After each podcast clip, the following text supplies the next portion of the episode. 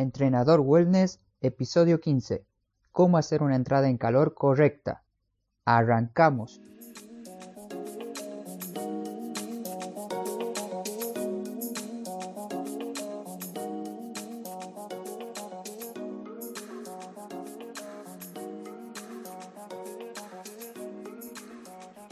Muy buenos días, hoy es lunes 4 de febrero del 2019. Seguramente disfrutaste tu fin de semana entrenando, saliendo con amigos o viendo una película con tu pareja en casa.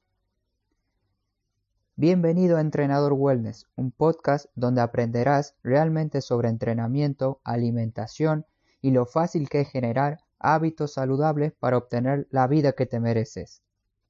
Hoy te quiero explicar de una manera simple cómo vas a hacer para realizar una entrada en calor correcta desde casa.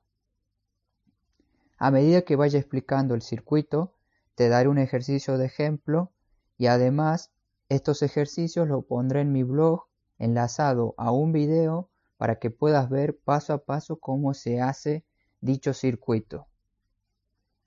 La página donde se alojan estos podcasts es entrenadorwellness.com barra podcast. Ahí podrás ver todos los episodios, inclusive este, donde entrarás y encontrarás el video de la entrada en calor.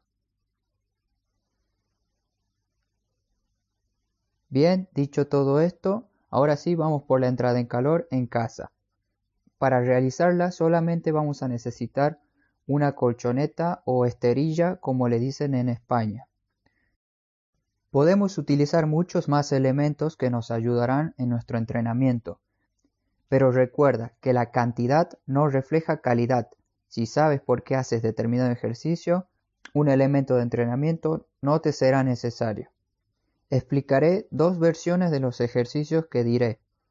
Una versión principiante y una versión para una persona intermedia, alguien que ya esté entrenando actualmente pero lleve poco tiempo. El primer ejercicio va a ser plancha frontal. En la versión principiante vamos a apoyar ambos antebrazos en el suelo y colocar las rodillas en el piso. Y en esta posición nos tenemos que quedar quietos durante 20 segundos aproximadamente. Si ves que no puedes aguantar, disminuye el tiempo a 15 o 10 segundos. La cabeza y mirada debe estar diagonal al piso en alguien que ya viene entrenando, que le pusimos el título de persona intermedia, la plancha frontal sería igual, solamente que las rodillas no irían apoyadas en el suelo. Apoyaríamos las puntas de los pies en el piso durante 20 segundos.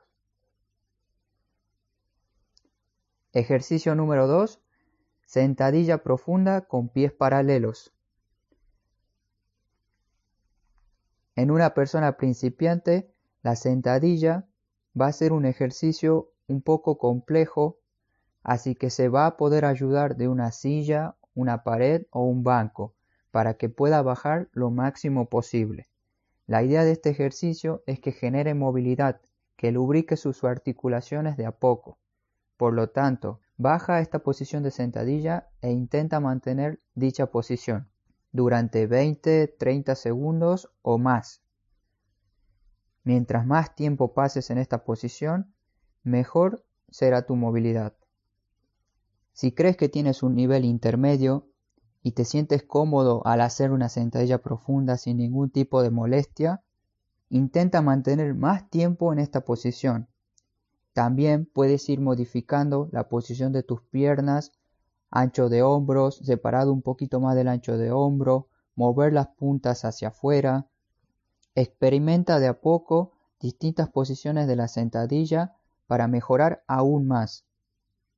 Esta sentadilla profunda no solamente la puedes utilizar en tus entrenamientos como entrada en calor, también la puedes usar durante tu día. Por ejemplo, si estás trabajando en un portátil o estás trabajando sentado en tu oficina, escribiendo, dibujando, levántate y pon en práctica la sentadilla que ya vienes practicando. Para el último ejercicio te explicaré cómo realizar un movimiento que involucre tu glúteo medio. Las principales funciones de este músculo son abducir la cadera, rotar externamente el fémur y estabilizar la pelvis. Tener un glúteo fuerte nos ayudará a prevenir dolores de rodilla. Llevando una vida sedentaria, la zona del glúteo comienza a inhibirse, o para que me puedas entender, tus glúteos se van durmiendo, por lo tanto no realiza las funciones de una manera correcta. Esto provocaría, como te dije antes, un dolor de rodilla o también dolores lumbares. Para que este músculo vuelva a estar activo tenemos que estimularlo, por eso te propongo el siguiente ejercicio. En el nivel principiante realizaremos una plancha lateral apoyando el costado lateral de nuestra rodilla. En el piso, con la pierna hacia atrás. La otra pierna debe estar extendida hacia arriba y la vas a bajar suavemente durante 3 segundos y luego la subirás en un segundo. Esto quiere decir, vas a subir la pierna rápido y la vas a bajar lentamente realizando 8 repeticiones de cada lado. Nuevamente te recomiendo que ingreses a mi web, donde ahí verás de qué hablo cuando te digo que subes y bajes lentamente, entre otras explicaciones de este episodio, así lo entiendas bien. Para el nivel intermedio, en la posición de plancha lateral, vamos a colocar ambas piernas extendidas. También vas a bajar y subir la pierna que se mantiene extendida arriba. Cuando empieces a sentir este quemazón en la zona de los glúteos, esto quiere decir que se están despertando, así que continúa así. Son 8 repeticiones de cada lado también. Y así termina la entrada en calor. Ahora te debes estar preguntando por qué esta entrada en calor es correcta o qué hace que sea una buena entrada en calor.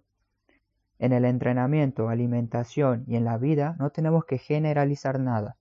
Aquí solamente te doy un consejo, un ejemplo para que organices tu entrada en calor, utilizando ejercicios de abdomen donde no tengas que flexionar ni extender la columna.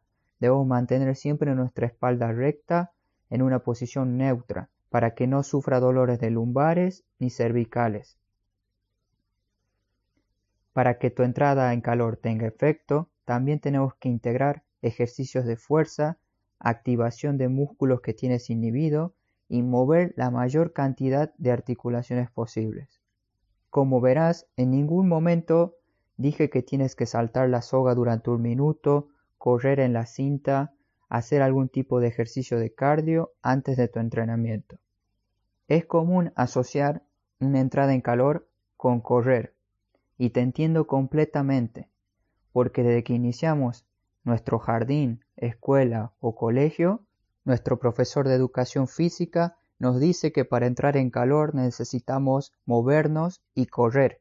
Por lo tanto, nos hace correr vueltas a la cancha durante 15, 20, 30 minutos. Así que desde pequeños ya venimos con esa idea en la cabeza y lo que hacemos en el gimnasio es lo mismo. Es llegar al gimnasio e ir directamente a la cinta de correr para calentar, porque así nos enseñó nuestro profesor de la infancia. Para ir terminando, si deseamos cambiar y mejorar nuestra salud, tenemos que hacer cambios, cambios positivos y actuales, que nos ayuden a dar un paso más.